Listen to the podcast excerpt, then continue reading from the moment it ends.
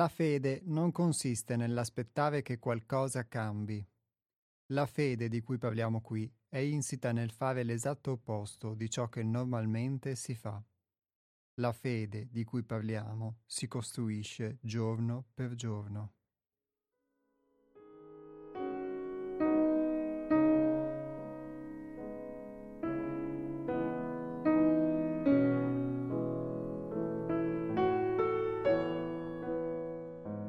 E con queste parole, con questa musica, ha inizio la puntata di oggi degli Astronauti, venerdì 29 aprile 2022 alle ore 12.02 e IAPOS vi saluta a nome del Centro di Pedagogia Evolutiva 6 Altrove.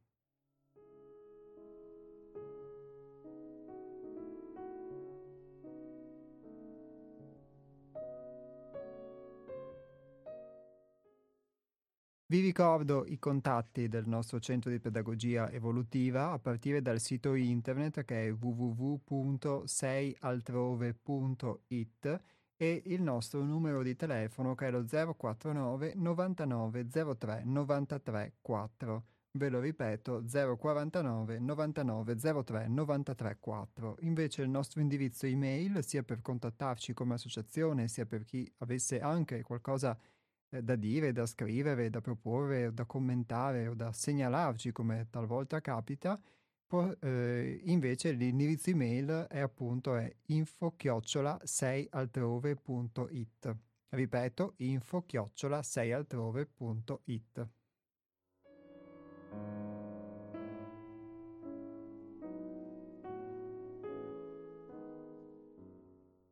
Nella puntata precedente abbiamo avuto come ospite Daniela Colavitti e in quella ancora più precedente, di due settimane fa, abbiamo iniziato a leggere un testo tratto dal libro Un tuffo dal profondo, che è edito dalla nostra casa editrice, Sei altrove edizioni. Questo testo si chiama Ascesi e Surrender.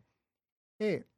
Parlando quindi, del, commentando insieme questi temi, alcuni dei quali sono emersi poi anche dalla conversazione radiofonica che abbiamo avuto qui in studio insieme a Daniela, abbiamo parlato di diverse cose, abbiamo parlato soprattutto di una forma di eh, conoscenza che può nella vita pratica e quotidiana effettivamente esserci utile esserci utile nel poter uh, discriminare, nel poter discernere eh, determinate cose quando possiamo vederle, con determinati stati d'animo oppure determinate condizioni che vivevamo, credenze soprattutto che abbiamo, quando ci accorgiamo che queste credenze non sono vere, non sono reali e quindi potercene emancipare. Allo stesso tempo però tante volte può prevalere, eh, anche quando vediamo eh, una verità o una realtà, può prevalere invece l'atteggiamento di non volersene emancipare, perché questo comporta uno sforzo, può comportare fatica, può comportare un cambiamento. Ecco perché in, all'inizio di questa puntata, questa citazione letta parla della fede come qualcosa di diverso, non la fede come l'affidarsi totalmente a quelle che sono le nostre abitudini, il nostro modo di, di essere, di fare abitudinario, senza tener conto del fatto che questo modo di essere noi l'abbiamo strutturato, ma non è detto che sia l'unico possibile. Ma la fede come il provare a fare, tante volte proprio l'esatto contrario di quello che si fa. Ecco che allora entriamo nel vivo anche attraverso questa citazione, quindi del proseguio di questa lettura, che oltre all'ascesi, quindi a questa condizione che non è unicamente mistica, ma è di poter eh, attraverso una forma di conoscenza risalire rispetto alla condizione di caduta, chiamiamola così, in cui ci troviamo, caduta nel senso di uh, rendersi conto quindi della propria imperfezione, dei propri atteggiamenti, dei propri comportamenti e potersene emancipare. In questo senso quindi abbiamo parlato di ascesi e anche di evoluzione, come il poter, ehm, potersi emancipare dal, dall'ignoranza e prima di tutto bisogna poterla ammettere, bisogna poter ammettere di non conoscere delle cose per potersene emancipare. E quindi dopo aver parlato di questa ascesi, parliamo ora del surrender.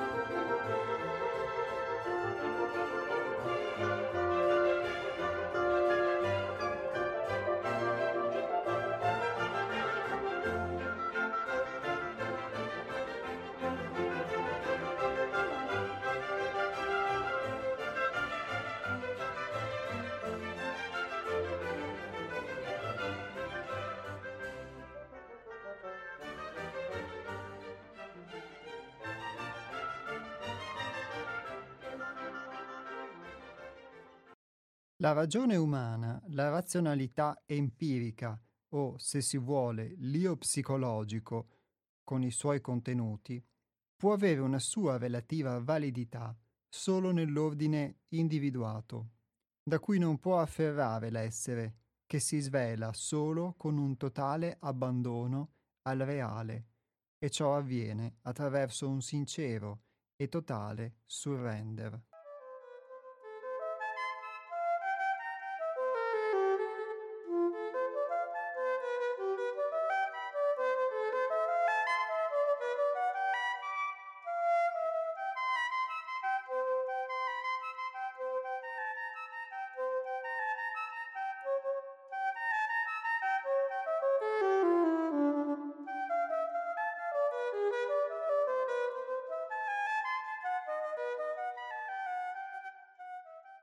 Ed è questo, in, in, queste prime righe che abbiamo letto, un tema che è emerso anche dalla puntata precedente,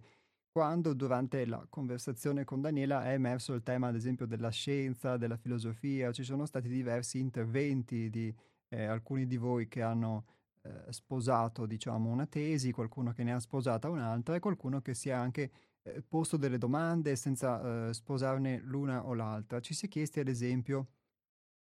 il, se eh, la scienza e il modo di ragionare empirico in generale, quello di cui qui si parla anche in queste righe, riesca effettivamente non solo a uh, osservare i fenomeni, a poter dar loro una spiegazione, quindi indicare un come i fenomeni avvengono, ma anche di poterne afferrare l'essenza.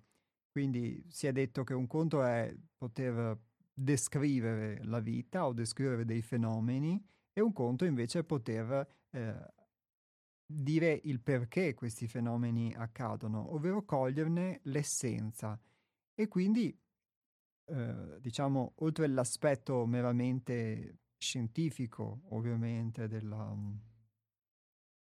di, di, questa, di, questa, possibile descrizione, eh, traslando questa, queste parole alla nostra esperienza quotidiana, io vedo che eh, questa ragione umana, questa razionalità empirica, che è quella a cui spesso credo di affidarmi nel poter, che mi possa essere di aiuto nel decretare ciò che è vero, ciò che è no, in alcuni ambiti eh, funziona bene effettivamente in alcuni ambiti. In altri ambiti però io credo di poter usare la ragione, credo di poter ragionare, invece non, molto spesso non lo faccio. E soprattutto anche eh, l'utilizzo in questo senso del, del, pensiero o della mente che è uh,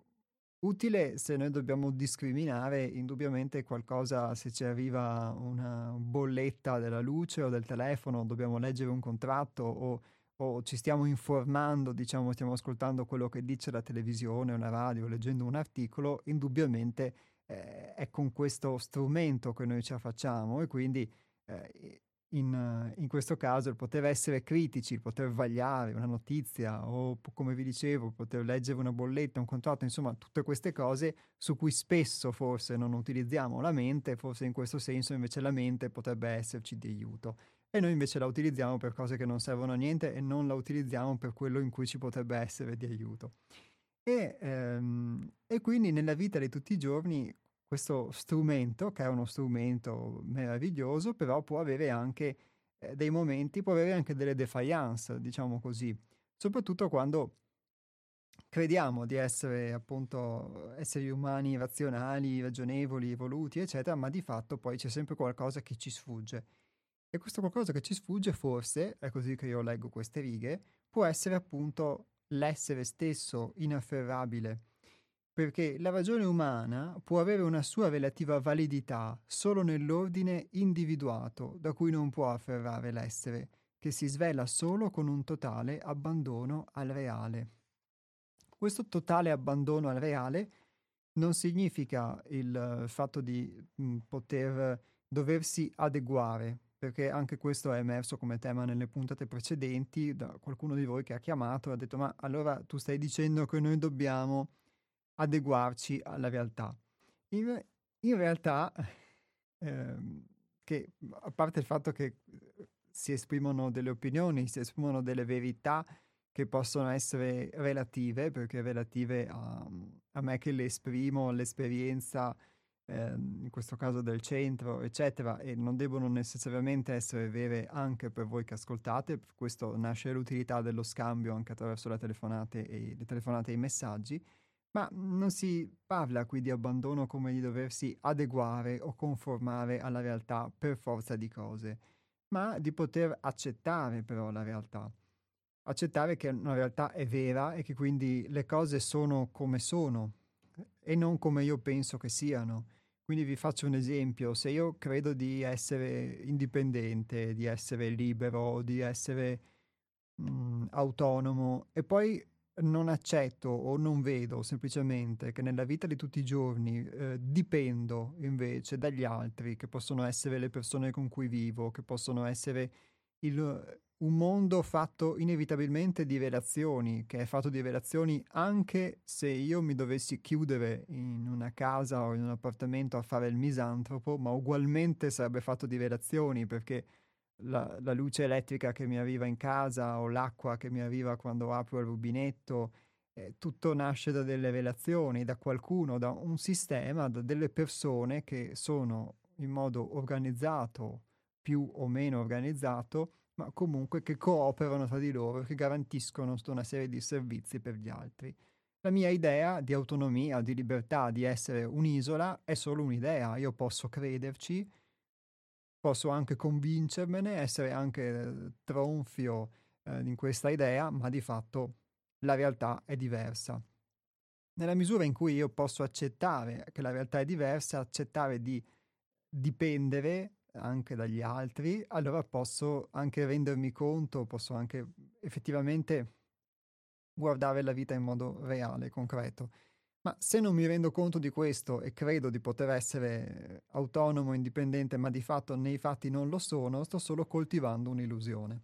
Ora io ho fatto questa, questo esempio, ma se ne possono fare tante altre, tanti altri di cose che noi pensiamo vere nella nostra testa, ma che di fatto non lo sono. Ecco, nella misura in cui eh, noi usiamo il pensiero tante volte per rimanere dentro le nostre convenzioni e per darci delle giustificazioni, non riusciremo mai a cogliere l'essenza della realtà e quindi non riusciremo mai in questo senso, io così lo leggo, a poterci abbandonare alla realtà, che poi non significa che io la debba accettare, non significa che debba per forza piacermi, che debba essere la migliore realtà possibile, ma accettare che è la realtà. E questo è un punto, è un punto di partenza. E questo a volte si fa fatica a farlo perché eh, per accettare eh, qualcosa di reale devo far morire qualcosa che non è reale, devo far morire qualcosa di illusorio.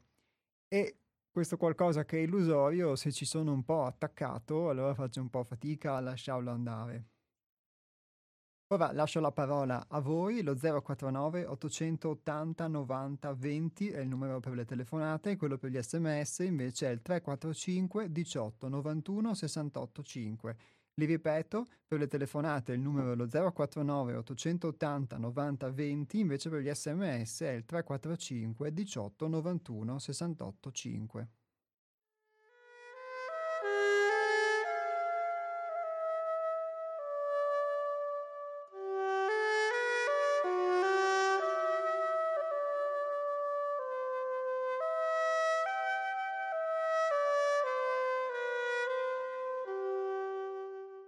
Tuttavia, se incominciamo ad abbandonarci prima di aver compiuto l'opera di soluzione dei contenuti dell'io, con le sue innumerevoli sovrapposizioni, non facciamo altro che abbandonarci al mondo intermedio,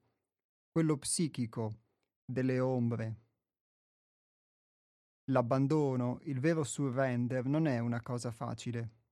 per quanto possa sembrarlo, anzi è l'ultimo passo che una coscienza maturata al fuoco della purificazione o liberata dalla luce della conoscenza possa fare.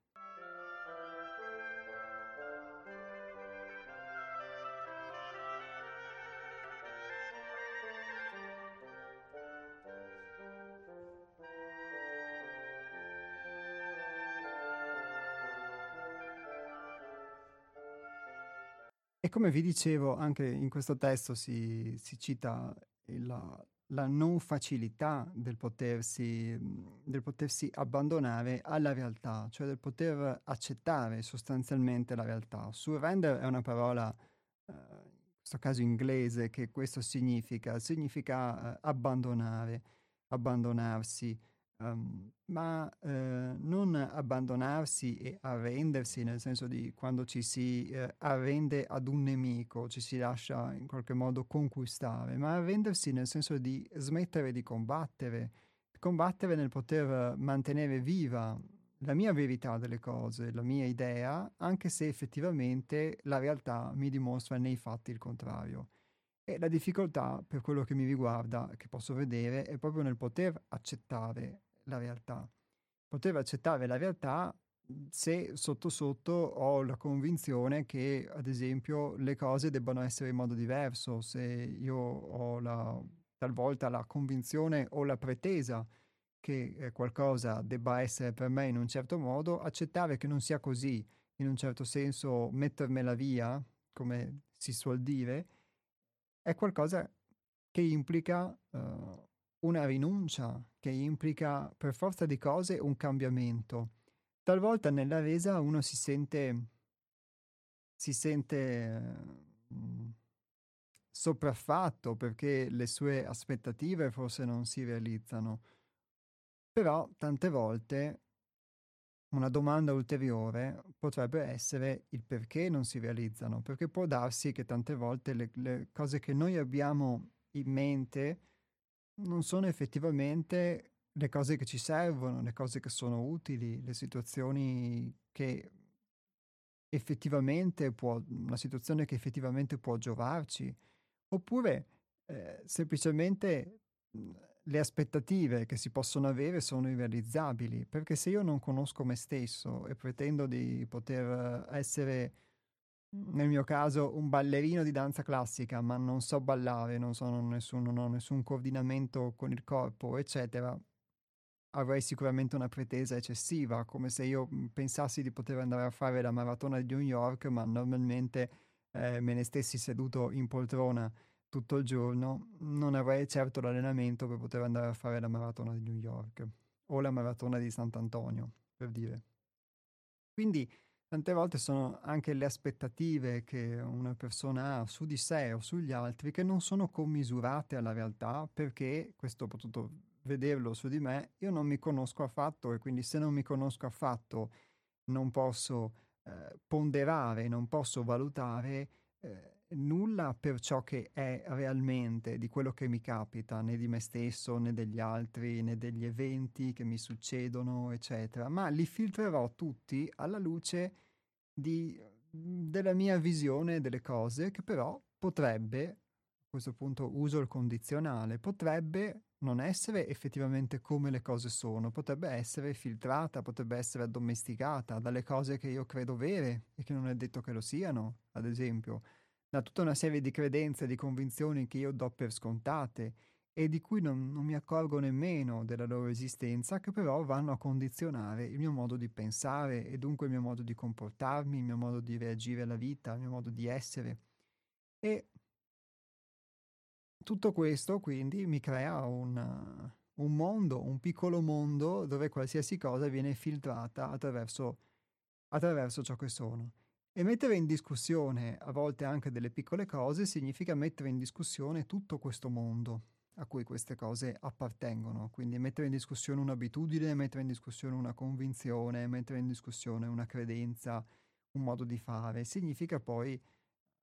dover mettere in discussione, in discussione tutto. In questo senso, quindi, qui si dice che il vero abbandono non è tanto, come vi dicevo prima, proprio il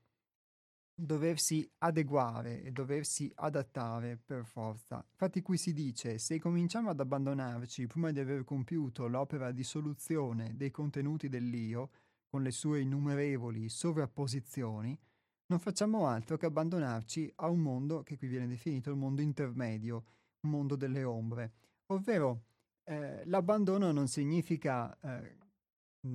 per usare una metafora che usa spesso un nostro ascoltatore che è Antonio, che parla di istinto di vita e istinto di morte, e che la trovo molto bella, molto suggestiva, come differenziazione, eh, usando l'istinto di vita come la propulsione al cambiamento, invece l'istinto di morte come quello che ci fa rimanere statici, quello che ci fa mh, appoggiare unicamente sulle nostre abitudini. L'abbandono in questo senso non è un uh, abbandonarsi all'istinto di morte, eh, perché questo in qualche modo è il, eh, il farsi sopraffare, il farsi vincere comunque, eh, il farsi conquistare ehm, senza praticamente eh, opporre alcuna resistenza da quelle che sono le nostre abitudini. L'abbandono invece al contrario è il potersi, è poter accettare la realtà per com'è, quindi poter accettare anche che io sono determinato da tutta una serie di abitudini che mi fanno comportare in modo meccanico, ma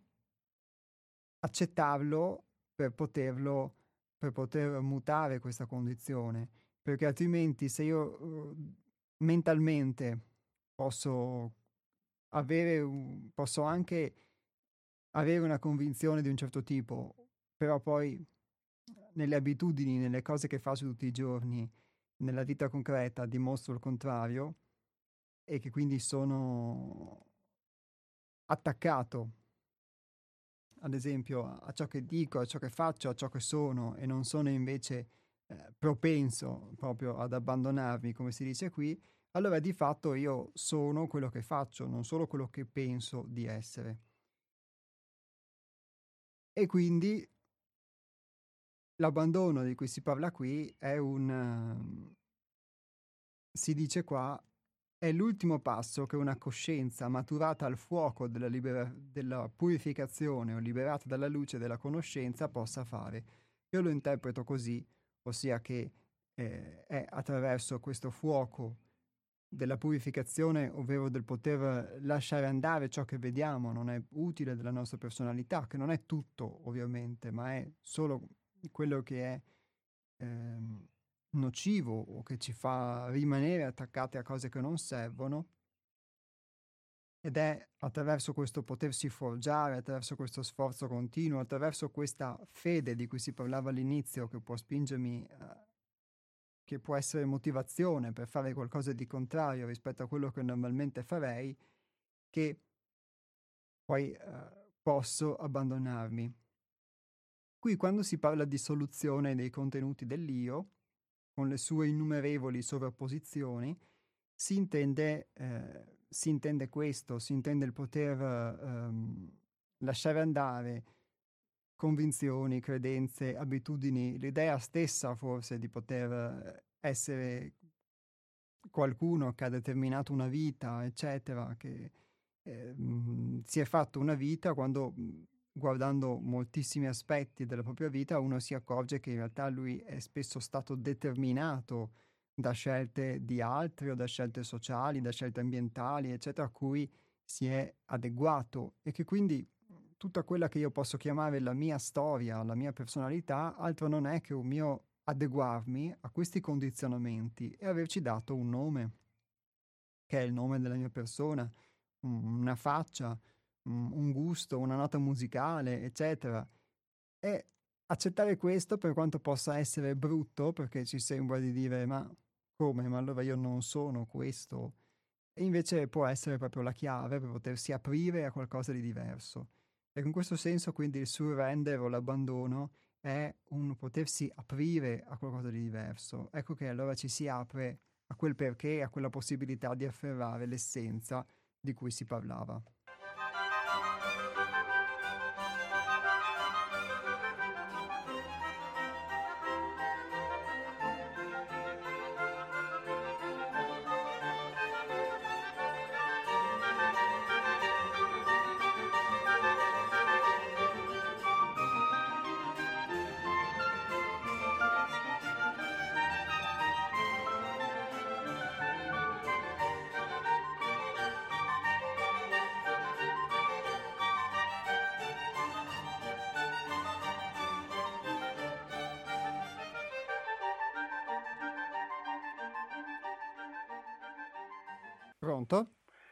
Ciao Jacopo, sono Antonio. Ciao Antonio, ben trovato. ben trovato. Ascolta, il brano che, sta, che, stai, che hai mandato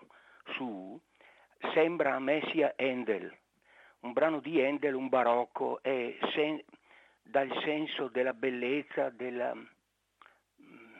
Sì, è Bach, però sì, Ah, è, è Bach comunque... invece. Sì. Ecco, invece io avrei pensato a Handel, va bene. È Bach, è, è, esprime proprio il... Ecco, per me l'abbandono sta proprio in questo. Eh, mm, poi se, no, no, nomini Bach poi è un grande, cioè è l'espressione della, della, della, della, della essenza più profonda. Ecco. Niente, ehm, ehm, per abbandono io se, sento questo, sento, alcuni dicono che l'arte, la musica, il, ha in sé eh, le, le, orme del sacro, del mistero. La, noi siamo fatti per la fede, per la fede nel, nel, noi siamo fatti a immagine, per la fede cristiana, siamo fatti ad immagine e somiglianza di Dio. Quindi ognuno di noi è mistero. È una, se uno pretende di, di conoscere se, le persone in genere, ma anche se stessi, si illude. C'è un, qualco, c'è un qualcosa dentro di noi che è irriducibile, non si può ridurre né al 2 più 2 fa 4, cioè alla ragione strumentale che ha vinto in Occidente, ma non solo in Occidente, la ragione strumentale, cioè quello che tocco con mano, e in questi giorni poi con la guerra vince la legge del più forte. C'è una specie di, di guerra, lotta a chi ce l'ha più lungo, mm, affidando alla potenza, a chi è forte, a chi può distruggere, all'atomica, a chi può distruggere l'altro. E c'è come un, un occhio qua, occhio là, attento che io ce l'ho più ne ho di più, eh? se entriamo, entriamo, nell'atomica, ecco, questo è un po' um, la clava, cioè il dominio della clava, è l'uomo, è il, è l'uomo antico, l'uomo vecchio, l'uomo che si affida, che si affida alla potenza, a quanto è più... Ecco. E, mentre la nostra essenza, penso io, sia proprio questa ricerca delle, delle delle orme del mistero, quando ci si abbandona alla musica, ci si abbandona all'amore, ci si abbandona alla passione, si... nessuno pensa di poter trovare la cosiddetta felicità, tra virgolette, nel possesso dell'oggetto, nel possesso de- della bomba, eh, che, che, è una Mm, è, una, è come posso dire, è l'espressione proprio di, di questa perversione del, del, d'altra parte vaglielo dire a un povero che manca di tutto, a un incapiente, che il possesso del bene dipende completamente da... Ecco, ora, poveri lo possiamo diventare, tutti lo siamo stati e lo possiamo diventare da un momento all'altro. Non c'è non c'è assicurazione dal rischio dell'esistenza. Allora, questa, questa, questa cosa che tu proponi del, del, di entrare, de, di riflettere sul sé, per quanto è possibile entrare dentro se stessi, perché noi siamo essenzialmente mistero.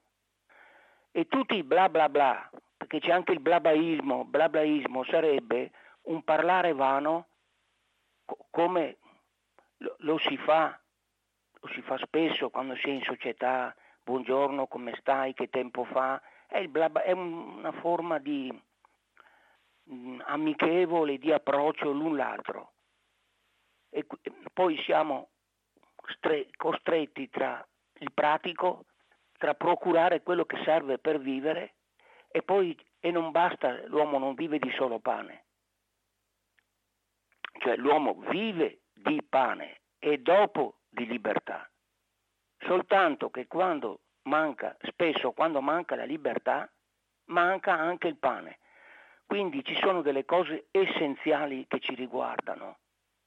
E tu stai facendo le trasmissioni da molto tempo attorno a questi temi qua, che sono temi essenziali perché riguardano quella parte di noi che non è edita e c'è una parte di noi che è inedita e di questo noi e da questo noi siamo attratti. È per questo che ascolto volentieri non il bla bla,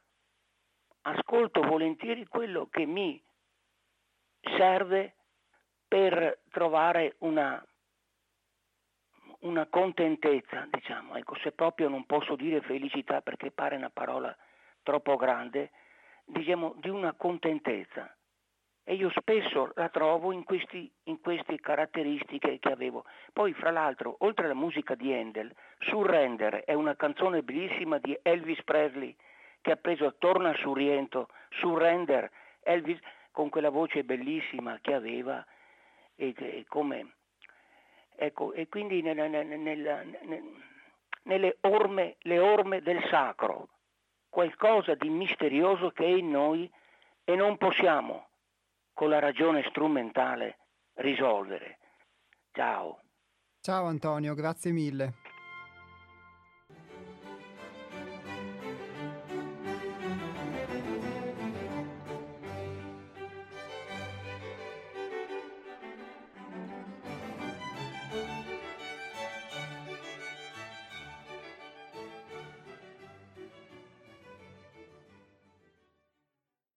Grazie ad Antonio perché il, lo spirito con cui lui ascolta la trasmissione è anche proprio lo spirito con cui viene fatta e il motivo per cui viene fatta, che non è tanto del, um,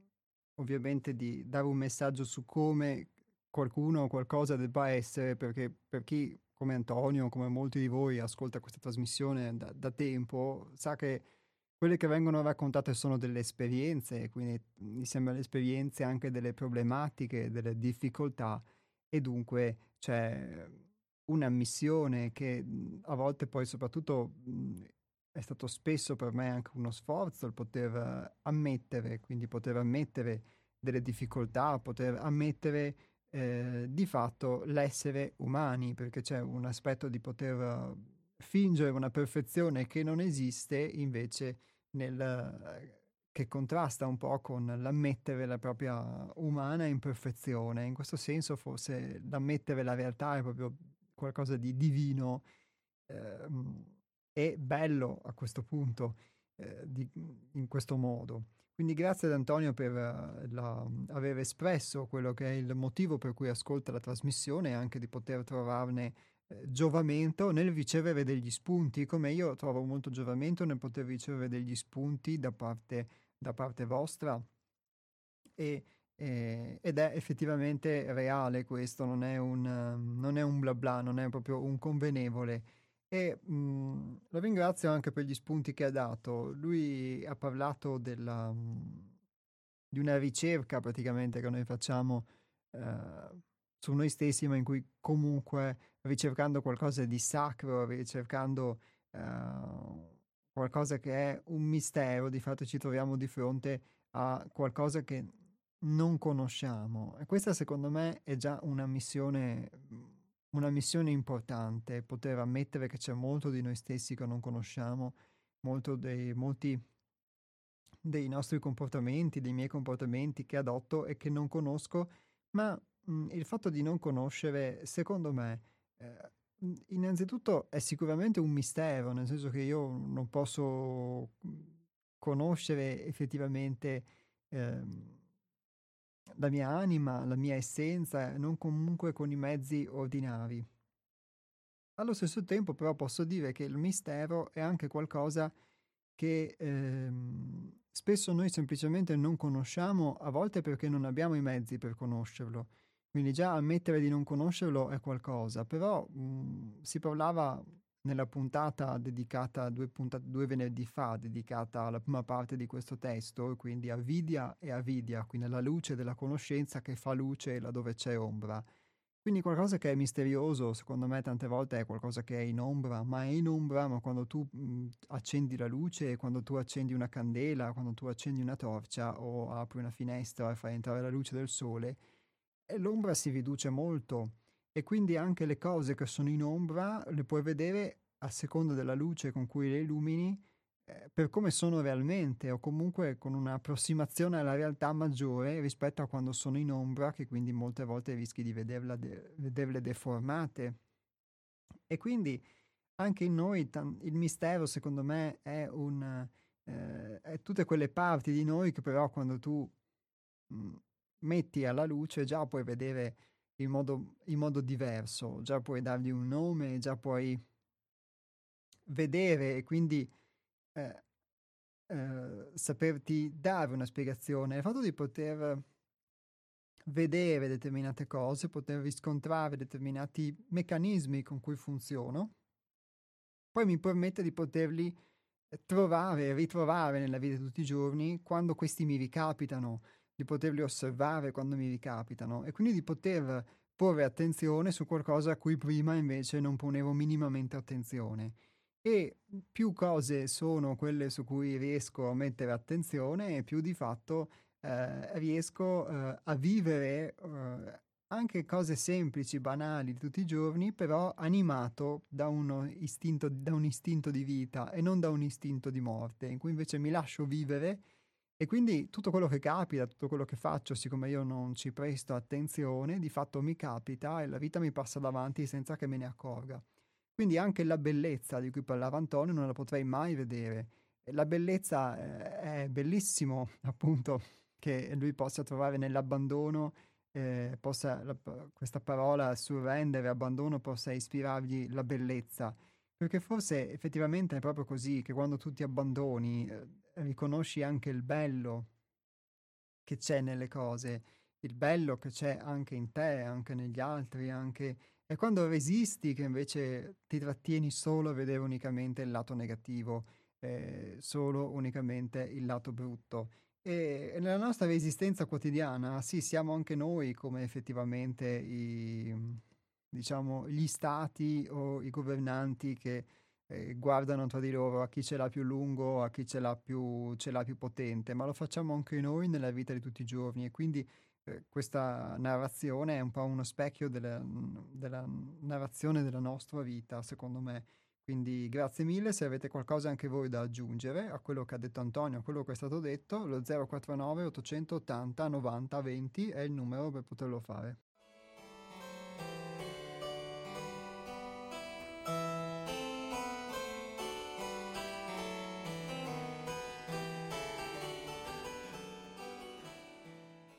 Pronto? È pronto, ciao, sono Enrico. Ciao Enrico. Intanto ti ringrazio per i meravigliosi brandeburghesi che stai mettendo su. Prego. Eh, eh, finalmente. E vedi, è la musica che i greci definivano l'arte perfetta e che avevano cominciato loro a studiare dal punto di vista matematico è purtroppo, bisogna dirlo, eh, non sia una disillusione per tanti che ascoltano la musica così, con questa visione dilettantistico-romantica, è al 99,99% matematica e tecnica. Assomiglia molto all'architettura e soprattutto in Bach, non così le canzoni, io parlo di musica vera, non di, di manifestazioni estemporanee di umore che si possono definire le canzoni, che possono essere anche bellissime, ma che non hanno nessuna architettura, non, non, cioè, forse quelle più belle, ecco, ma, ma la musica eh, vera, la musica è tutto un lavoro di costruzione come uno progettasse un edificio. Ha l'idea, ha l'idea. e può averne più idee nello stesso edificio, ma poi deve costruire, è tutta una costruzione. In Bach poi qui raggiunge il massimo, tanto che ci sono molti studiosi che cercano di ridurre, eh, cioè ma non ridurre un brutto termine, di riportare Bach a degli algoritmi matematici, perché di fatto anche l'ultimo che hai messo tu, parapam, parapam, parapam, cioè, è un'idea imbecille, se ci pensi bene, tararì che si ripete, perché è parapam, sono tre note, è piripi, parapam, ma cosa fa lui di questa idea che non è nulla? Non è nulla. La trasporta, la sposta, la mette qua, la mette là, la rovescia, la gira così viene a fare un capolavoro immenso. Ecco, vedi, la musica serve, adesso non mi dilungo perché no, questa è una trasmissione di lezioni sulla, sulla musica, però vedi, eh, io insisto sempre, è una vita che lotto. Lo studio della musica, lo studio approfondito, serve a capire tantissime altre cose tantissime altre cose. Cioè, naturalmente chi la studia approfonditamente, chi si limita a imparare a suonare uno strumento se no la storia dei pezzi e degli autori che esegue, vabbè, eh, possono essere anche grandi persone, ma non c'entra. Ma chi vuole entrare in quest'arte si fa una formazione tale per cui capisce tutto il resto. Per niente i greci la definivano arte perfetta. Ed è quello che servirebbe anche a... Adesso no, non ti sto a fare l'elenco di tutte le cose su cui ti apre la mente, lo studio approfondito, quello vero, cioè lo studio dei compositori praticamente, io ho studiato composizione, e è una cosa che ti, ti fa capire anche l'universo, ti fa capire eh, ti toglie tanti miti, ti toglie tante cose, ti riporta a quella che è la realtà, la realtà della vita e, e anche la sostanza del pensiero umano, che è un pensiero per la gran parte matematico. Noi non ce ne rendiamo conto, ma il nostro cervello è un computer. È un computer che ha una possibilità di combinazioni tra i neuroni che è superiore al numero di atomi che compongono l'universo conosciuto. Per cui è chiaro che non capiremo mai gli algoritmi matematici di un cervello, non potremmo mai perché è una cosa talmente incredibile, ma t- talmente complessa, una tale meraviglia, che è chiaro che non arriveremo mai a capirli, però sostanzialmente sono scambi di segnali elettrici tra i neuroni. Non è che ci sia niente di, di superiore, di, di, di, altro, scusami, non c'è nient'altro, sono solo combinazioni come quelle che avvengono molto più rozzamente in un cervello elettronico. Funziona nella stessa maniera, eh? sì o no passa, non passa, passa, non passa. Lo stesso è un neurone co- comunica con l'altro, poi comunica con l'altro, si creano delle cose talmente complesse che noi arriviamo a, a dei livelli incredibili di, di comprensione di, di, ciò che ci sta intorno, di vediamo, sentiamo, abbiamo percezioni, però tutto, è tutto concreto, non c'è nulla di altro è tutto concreto e ciò può dispiacere a qualcuno. A me fa un grande piacere perché io da quando ho compreso ciò amo la natura in una maniera spaventosa perché noi siamo prodotti della natura e in essa dovremmo stare. E ci porta anche al rispetto degli animali, perché anche gli animali hanno un cervello e funziona non come il nostro, come livello di complessità, perché hanno meno circonlocuzioni, no? E, e la, si sa che la mente sta in quello, non sta nel, nel cervello rettile che tutti abbiamo, quello serve a vivere, quello fa battere il cuore, quello ci fa chiudere un occhio quando ci arriva un bruscolino, eh, che è la parte automatica, insomma, non vale un cavolo. Eh. Guai se non ci fosse moriremmo, ma non serve a niente. Le circonlocuzioni sono quelle dove ha sede lo scambio neuronale che, che, che, ci porta al pensiero, eccetera. Ecco, gli animali hanno meno circonlocuzioni nel cervello, ragione per cui eh, hanno meno capacità di noi, però non è che non ne abbiano. C'è, c'è, questo ti porta rispetto, appunto, ripeto, della natura, delle cose, che è molto più bello. Guarda i, i, in base alle religioni quanti scempi, quante cattiverie sono state compiute, quante ingiustizie vengono perpetrate. E, so, e solo in base alle religioni per voler credere a qualcosa fuori di sé che invece lo devi trovare in te. Lo devi trovare in te. E la musica studiata come Dio comanda, scusa il termine, che è un po' contraddittorio per un ateo, ma è una maniera di dire, è una maniera di dire, cioè studiata come si deve, ecco, e approfondita proprio dal punto di vista della struttura, ti porta a capire moltissime cose, ma tantissime. È uno studio che sarebbe utilissimo introdurre nelle scuole, invece forse ne hanno paura. E chiudo dicendo che gli zar, proibivano sia lo studio che l'ascolto della musica vera, che noi chiamiamo impropriamente classica, che non vuol dire perché si riferirebbe solo a un periodo storico, lo proibivano al volgo, lo proibivano al volgo, sta, ma era così un po' dappertutto, è stata la prima Venezia ad aprire i teatri e le sale di concerto alla gente comune, bastava che pagasse il biglietto. E siamo stati i primi veneziani a, a fare ciò e sono stati un motore eccezionale per, la, per tutti, insomma, per la culturazione del popolo, eccetera. Perché prima era riservata alle corti e perché? Perché sapere quello vero andava riservato alle corti, che così tenevano il potere vedi la potenza e appunto viva Bach, viva anche Handel che era un tedesco si è trasferito in Inghilterra ed era molto più stimato di Bach. Bach era considerato un, un bravissimo organista e un facitore di, di, fughe, ma non era considerato perché no, non erano a livello di capirlo, cioè, a quei tempi là era come se venisse un alieno sulla terra, non lo capiremmo. Ecco. Eh, Handel era un grandissimo musicista, ma era più dentro il suo tempo, per cui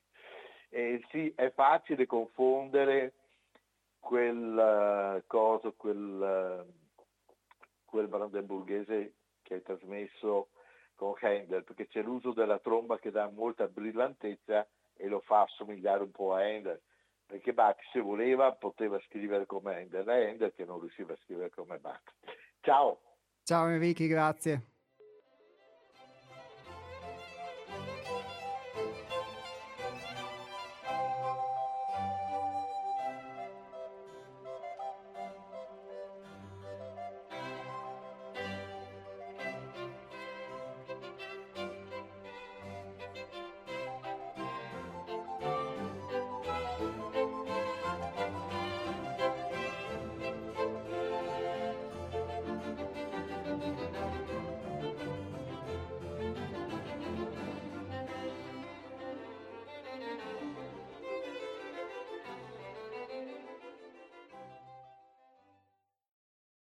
Grazie ad Enrichi per le informazioni musicali che ci ha dato, molto interessanti, per me credo anche per voi che siete in ascolto. E è bello perché poi attraverso l'esperienza, secondo me, che ognuno di noi fa, poi attraverso la via che segue, questa esperienza spesso quando uno la, la prosegue con passione, se ne innamora e ne fa di questa cosa tutta la sua vita, poi ehm,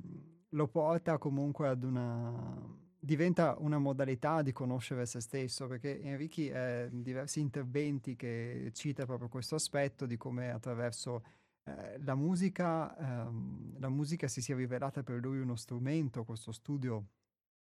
appassionato, eh, a cui ha dedicato tutta la vita, è diventato uno strumento per poter conoscere se stesso. E quindi l'appello che lui fa a poter, o l'auspicio, a poter ricercare dentro di sé qualcosa che non è fuori, in nome del quale si possono compiere molte barbarie, ma alla fine è dentro di noi, eh, secondo me è proprio speculare a quello di cui parlavamo e a quello anche di cui ha parlato Antonio,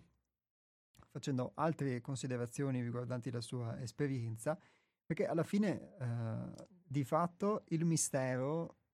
restiamo noi, che poi lo si possa vedere in modo romantico, appunto come il mistero, oppure si possa dare anche una spiegazione di tipo scientifico e quindi il fatto che diceva Enrichi il calcolo neuronale, se non ho capito bene, comunque che praticamente il, è come se il nostro cervello e il nostro stesso mhmm, corpo, alla fine biologico, fosse qualcosa di, eh, mhmm, se ho capito bene, talmente perfetto da essere migliore a qualsiasi intelligenza artificiale costruibile o a qualsiasi computer, elaboratore dati costruibile, per cui è difficile a noi stessi poterlo comprendere, però eh, questo la dice lunga sul fatto che alla fine sì, non conosco me stesso, non posso conoscere di conseguenza um, il mondo, il fatto che il più grande mistero sia dentro di me. E quindi a questo punto posso dire che anche la natura, lui citava gli animali, eccetera, questa bellezza che ci esprimono alla fine sono un riflesso di questa bellezza che noi abbiamo dentro. Quindi il poter ab- abbandonarsi, per tornare nel tema della trasmissione, è proprio questo, il poter accettare eh, questa bellezza. Invece l'idea anche di dover eh, non accettare, la, di dover eh, combattere per affermare un'idea o per ricercare all'esterno qualcosa o qualcuno, eccetera, sembra andare nella direzione invece diversa, opposta, che è quella di poter di dover cambiare la realtà, di dover battersi perché la realtà debba essere diversa da come noi la vediamo, perché mh, mm, deve, deve, affermarsi il nostro punto di vista, la nostra idea e, e, e, di fatto quindi spesso, come è accaduto nei casi che lui citava, delle barbarie compiute in nome delle religioni, ma lo stesso può valere per le ideologie, eh, questo ha portato comunque a... A degli sfaceli, a una distruttività sia nei confronti dell'uomo che della natura che, del, che anche degli animali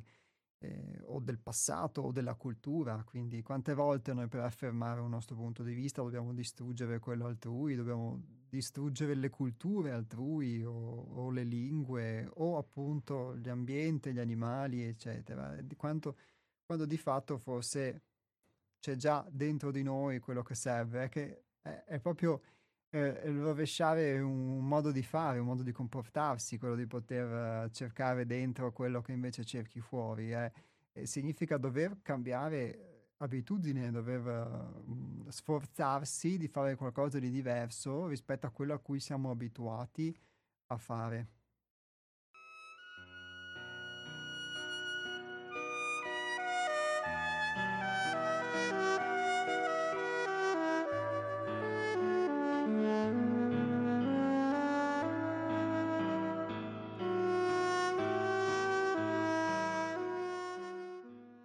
Quando la mente ha raggiunto il suo estremo limite di impossibilità a cercare, voler capire, giustificare, desiderare, possedere, ottenere, quando insomma ogni brama, riassorbendosi, trova soluzione, quando ogni sforzo attrattivo o repulsivo è cessato, allora la mente si abbandona senza alcuna resistenza senza tergiversazioni, senza rimpianti.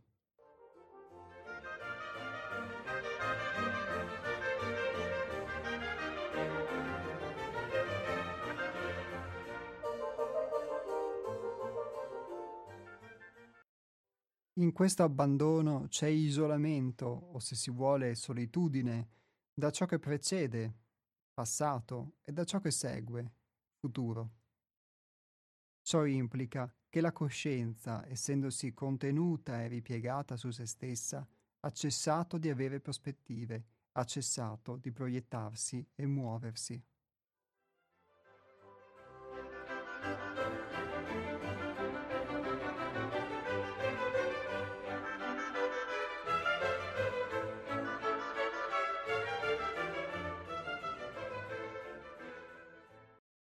E devo dire che questa che ho letto adesso è un'esperienza che non ho, non ho potuto vivere per potervene parlare, quindi è qualcosa a cui io posso unicamente aspirare, diciamo, come, come auspicio, ma che mh, mhmm, non, ho, non, ho, ancora vissuto effettivamente nella mia, nella mia esperienza.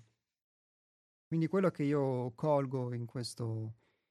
in queste righe è l'esistenza di una possibilità, il che eh, è sicuramente un'apertura, ad un momento in cui eh, si smette di voler, come si dice qua, cercare, capire, giustificare, desiderare, possedere, ottenere, insomma quella cupidigia, quella brama di cui eh, parlavate anche nei vostri interventi, ma che non è solamente la cupidigia o la brama di oggetti, il possesso di cui parlava Antonio quando citava l'aspetto di poter essere felici senza possedere però l'oggetto della felicità o l'oggetto della passione, ma eh, è il... Um,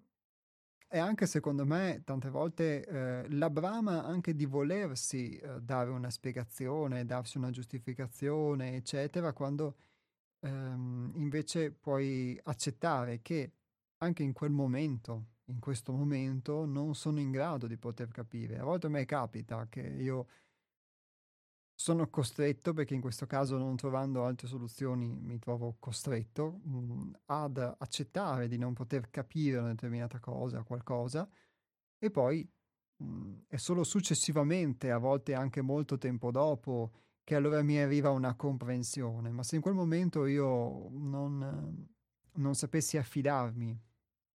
alla necessità di mettere da parte l'esigenza di capire,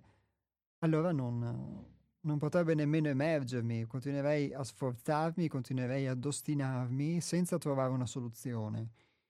E, e di fatto questa ostinazione non, non, mi porterebbe a nulla, mi porterebbe solamente ad incaponirmi o ad aggrovigliarmi ancora di più nel, nella condizione in cui mi trovo. E in questo senso, quindi, anche L'affidarsi significa, la vedo così, un poter accettare questo proprio limite. Infatti qui si dice quando la mente ha raggiunto il suo estremo limite di impossibilità. Questo quando nella vita di tutti i giorni, al di là poi delle nostre comprensioni, delle idee, della cultura che abbiamo, ma quando nella vita di tutti i giorni noi ci troviamo che lo strumento mentale di fatto arriva fino a un certo punto, quantomeno il nostro, perché mh, mhmm, non è forse tanto lo strumento in sé, è quanto il fatto che noi se siamo abituati mhmm, a ragionare in un certo modo non, mhmm, e quindi a pensare in un certo modo in virtù di come siamo, possiamo pensare solo in quel modo. Diceva ad esempio Enrichi, parlava della musica prima della costruzione, di come sia, come possa essere, come progettare un edificio, diceva lui, quindi è un'attività mo- che richiede molta costruzione e molta matematica.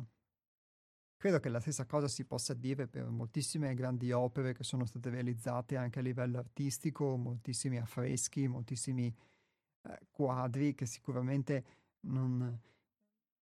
hanno richiesto molta costruzione, molta lavorazione anche nei dettagli, eccetera, per non parlare dell'architettura degli edifici, soprattutto quelli antichi, che sono maestosi o che sono ancora in piedi eh, nella loro integrità, a differenza di molti edifici successivi.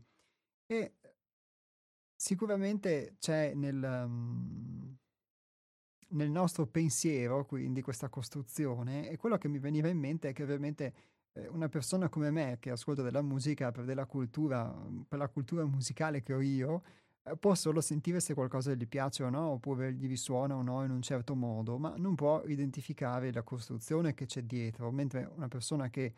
eh, eh ha alla base una conoscenza musicale, per fare questo esempio, può, può riconoscerla. Esattamente come mhmm, se io sentissi parlare un cinese o un coreano o un thailandese, potrei non riconoscere per nulla le loro lingue perché non conosco queste lingue, però a uno che le conosce in realtà può, sen- può identificarle molto bene, può anche, mhmm, diciamo, può riconoscere delle cose che uh, io non posso riconoscere. Penserei solo che sono delle lingue orientali, vagamente così, e tralasciando che ci sono centinaia di lingue orientali. E allo stesso modo, quindi, quando tu vedi qualcosa su te stesso e poi puoi riconoscerlo, significa non buttare tutto nel mare indistinto, che può essere il mistero, se, abbiamo, se accettiamo di essere un mistero, può essere anche il chi se ne frega, ma poter dare un nome alle cose, quindi poter vedere anche in questo caso la, la tua cupidigia talvolta di dover per forza di cose eh, desiderare, possedere, ottenere, eccetera. E, ehm, e il fatto di poter, che questa cosa possa trovare soluzione mhmm, per me è un auspicio, ovviamente. Eh, non è una condizione che ho, che ho vissuto, anche se eh, posso pensare che questa cosa è possibile, indubbiamente, anche perché è stata scritta. Soprattutto poi questa condizione che emerge, e questa sì anche è qualcosa che talvolta può far paura, ma allo stesso tempo dà un senso di libertà, è questa solitudine, questo isolamento da ciò che ci precede, il passato, e da ciò che segue, il futuro. E perché il passato alla fine, come si diceva, come dicevate anche voi in molti interventi, è tutto ciò che siamo stati, quindi tutto ciò che io sono stato da quando, da quando esisto e quindi mi, da quando mhmm, sono nato, da quando ho memoria e quindi quello che mi porta a dire io, a, a darmi un nome, a pensare che ho delle abitudini, che ho delle preferenze, a comportarmi in un certo modo perché senza, senza volerlo esplicitamente, cioè per abitudine, associo qualcosa eh, che mi succede a qualcosa del passato, che per me può essere piacevole o spiacevole. E questo è così per ognuno di noi e quindi se io uh, ho la pretesa praticamente di associare qualcosa di piacevole, di vivere solo qualcosa che io posso associare come piacevole, devo pretendere praticamente che il mondo sia come io me lo immagino, quando io solo sono stato strutturato in questo modo, quindi non posso pretendere che 6 miliardi di persone sulla Terra possano mh, fregarsene di quello che per me è piacevole o di quello che um, o interessarsene e invece diciamo um, occuparsi ecco di quello che può essere piacevole per me o no. Esercito una pretesa. Quindi il passato è questo e il passato è anche quello che mi è stato trasmesso di cui mm, posso avere solo in parte coscienza dalle generazioni precedenti eccetera. Il futuro è una proiezione e è una proiezione perché io il futuro lo immagino, ma lo immagino come? Eh, lo immagino nello stesso modo in cui io mi penso al presente con gli occhi del passato e quindi non faccio altro che immaginare un futuro che è uguale al mio passato. Quindi liberarmi da questa proiezione eh, è un auspicio bellissimo, sia dalla, dal dovermi proiettare nel futuro, sia dal, dover, dal dovermi pensare con gli occhi del passato è, è qualcosa che crea un senso di vuoto perché darebbe, non darebbe neanche la possibilità di poter essere espresso a parole, ma che, ripeto, io fino ad ora non ho potuto sperimentare, ma è un auspicio che questo possa accadere. E infatti qui c'è scritto, ciò implica che la coscienza, essendosi contenuta e ripiegata su se stessa, ha cessato di avere prospettive, ha cessato di proiettarsi e muoversi. Pro- prospettive e proiezioni io le vedo anche come il fatto di poter avere ad esempio delle aspettative e quindi avere delle aspettative sul futuro, avere un'aspettativa sugli altri e proiettare me stesso sugli altri. E quindi in questo senso poter smettere di avere queste proiezioni, queste aspettative, significherebbe effettivamente vivere la realtà per come è, senza nessuna sovrapposizione, senza nessun filtro. E è un bellissimo auspicio e siccome noi in questa trasmissione abbiamo spesso parlato dell'uomo nuovo, eh, allora forse l'uomo nuovo è l'uomo che effettivamente vive questa realtà, si abbandona ad una natura, ad una bellezza intrinseche che permettono vi- gli permettono di vivere questa realtà. Ma lascio di nuovo la parola a voi allo 049 880 90 20 per le telefonate, invece per gli sms al 345 18 91 68 5.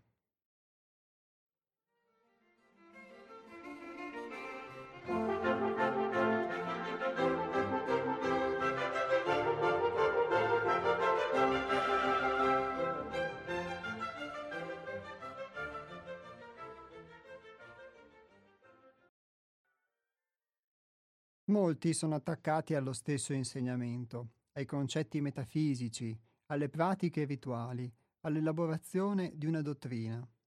Curano meticolosamente di essere attenti agli atti che devono compiere, alle parole e alle idee che devono esprimere, e così via. Ma viene un giorno, se sono arrivati veramente a maturità, in cui costoro devono abbandonare tutta la terminologia dottrinaria e cercare di capire per via diretta la verità che l'idea stessa di verità incorpora. Quando si passa dal concetto alla sperimentazione, le formule non servono più e se non si è pronti a eliminare questi sostegni, la mente vi si aggrappa disperatamente, procrastinando quell'indispensabile abbandono che deve verificarsi quando si vuole praticamente e non teoricamente valicare l'abisso della conoscenza, il Da'at cabalistico, superamento necessario in cui comprendere è sinonimo di realizzare e realizzare è semplicemente essere.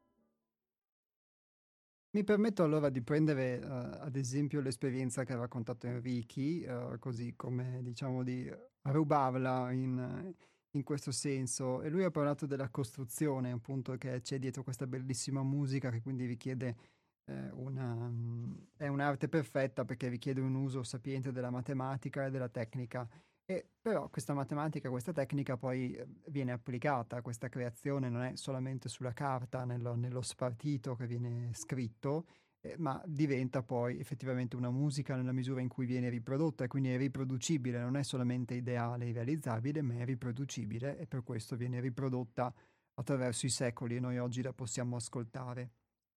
E allo stesso modo, quindi, quando qualcosa resta solamente... Mh, ideale, ma poi non viene fatto, io su questo sono sicuramente un egregio campione, eh, resta solamente ideale e quindi non, di fatto non ne fai mai, se non ne fai mai non hai neanche mai la possibilità di vedere se l'idea che avevi era corretta oppure no, non hai la possibilità di metterla in pratica, eccetera, anche di eh, commisurarla poi nella, con la realtà e vedere effettivamente poi gli eventuali errori che nella realtà emergono, le cose che uno non aveva considerato. Quindi questo può valere, diciamo, per quando eh, applichi qualcosa, passi dalla, dall'idealizzazione alla pratica. E così vale anche per esperienza, per il lavoro su di sé. Uno può credere determinate cose, poi è solo quando si commensura con la realtà che vede se sono vere o no.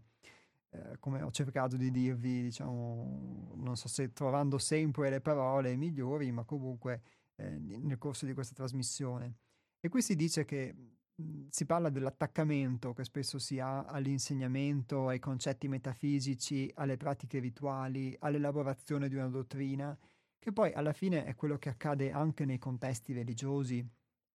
Quindi mh, nei contesti religiosi, quindi anche nei contesti poi di altro tipo, quindi dottrinari, eccetera. E eh, l'attaccamento alle forme tante volte poi ci fa perdere di vista la sostanza. Eh, è come il fatto che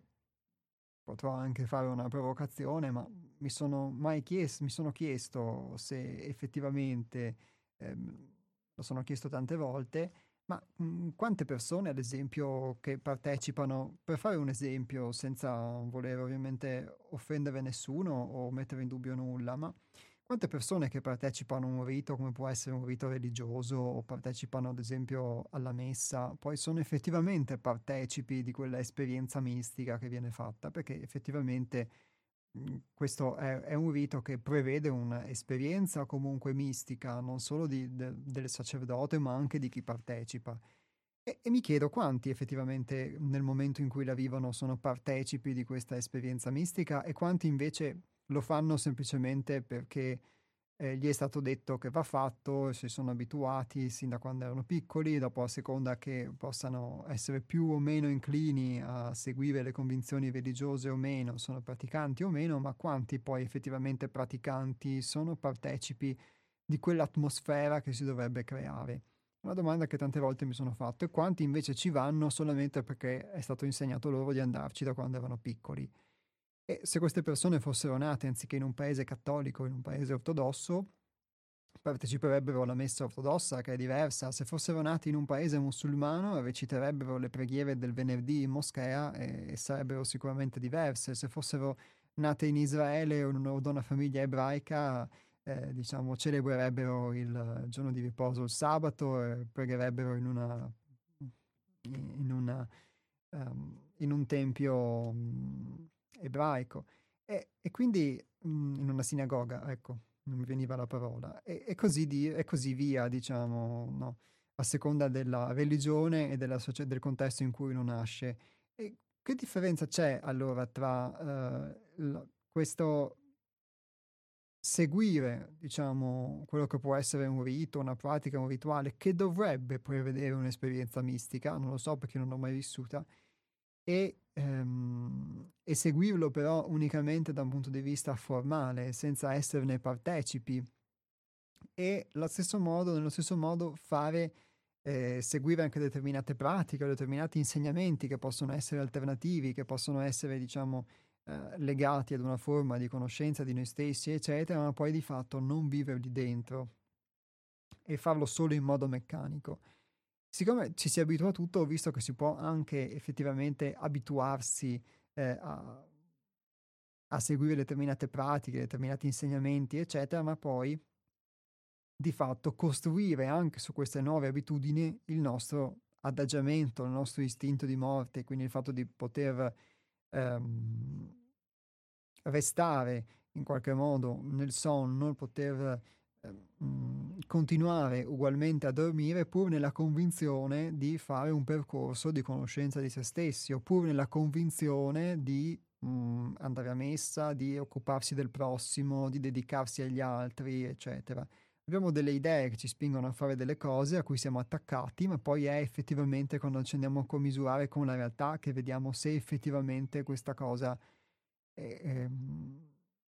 è per noi eh, qualcosa di mhmm, essenziale oppure no. Perché mh, mhmm, una cosa bellissima che ha detto ad esempio Antonio nel suo primo intervento è che lui sente che per lui questi temi affrontati sono temi essenziali perché gli danno degli spunti e quindi non sono solamente un bla bla bla come si sente spesso, ma è qualcosa che ti può essere utile. E lo ringrazio perché effettivamente anche per me eh, devo dire che fare questa trasmissione è essenziale per potermi, non solo per poter accogliere dei punti di vista e potermi anche mettere in discussione, ma anche per poter parlare di qualcosa che riguarda l'essenza, che quindi non è solamente esteriore per me e non è solamente il poter esporre un testo o poter eh, esporre quella che potrebbe essere una dottrina, ma mh, verificare effettivamente su di me e provarlo anche ad esporre quanto delle cose che io credo o vedo vere poi riesco ad applicare. E la difficoltà che c'è nel, poter, nel poterle applicare, perché altrimenti eh, se ognuno di noi recita sempre la parte, diciamo, della, del fingere la perfezione, quando invece poi ci sono oggettivamente le, delle difficoltà, dei limiti, eccetera, ognuno resta sempre de- dietro la sua maschera, diciamo, della finta perfezione e non ci si può nemmeno aiutare a vicenda perché mh, mm, si, diciamo, si crede di essere gli unici ad avere, diciamo, dei problemi o gli unici ad avere delle difficoltà, eccetera. Invece poter percepire che questa cosa qua esiste, che la difficoltà poi effettiva, concreta nel poter lavorare su di sé, nel poter conoscere se stessi e con tutte le sfaccettature è il senso del lavoro stesso, allora può essere da stimolo, può essere d'aiuto. E qui si dice che quando si passa dal concetto alla sperimentazione, le formule non servono più. E se non si è pronti a eliminare questi sostegni, la mente vi si aggrappa disperatamente, procrastinando quell'indispensabile abbandono che deve verificarsi quando si vuole praticamente e non teoricamente valicare l'abisso della conoscenza, il Da'at cabalistico, superamento necessario in cui comprendere è sinonimo di realizzare e realizzare è semplicemente essere. Ecco, con queste parole finali io concludo il messaggio che volevo trasmettere nella, nella puntata di oggi, ossia il fatto che quello che ho potuto um, esperire fino adesso um, nell'esperienza del centro, a contatto con l'insegnamento di Hermes, è questo, che io di fatto uh, comprendo me stesso veramente non solamente quando capisco qualcosa, ma quando mi abbandono alla possibilità di essere qualcosa di diverso. E quindi quando ehm, quando questa mia comprensione eh, di fatto si, um,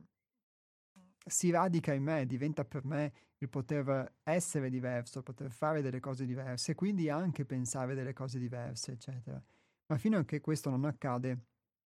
io posso solamente illudermi, posso avere tante belle conoscenze, tante belle idee, ma poi dal punto di vista pratico è nei fatti che io dimostro effettivamente chi sono. Accettare questo può essere difficile perché uno rischia di rimanere sconvolto, perché rischia di accorgersi che ha vissuto tutto il tempo in un'illusione. Ma può essere anche bellissimo nella misura in cui ci permette di affacciarci, come si è detto oggi attraverso vari modi, ad un mistero che è il mistero alla fine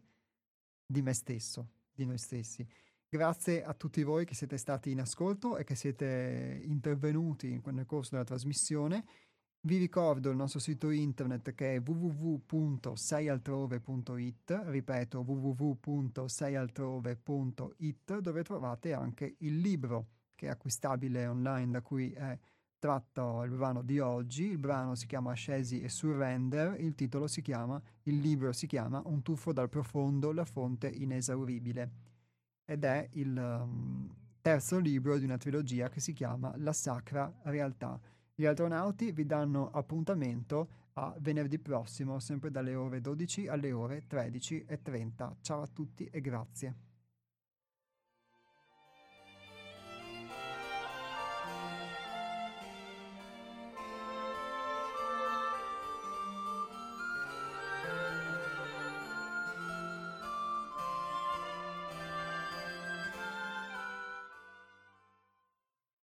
Dio è misericordioso, ci lascia credere quel che vogliamo, non ci toglie nessuna cosa a cui per avidità teniamo tanto.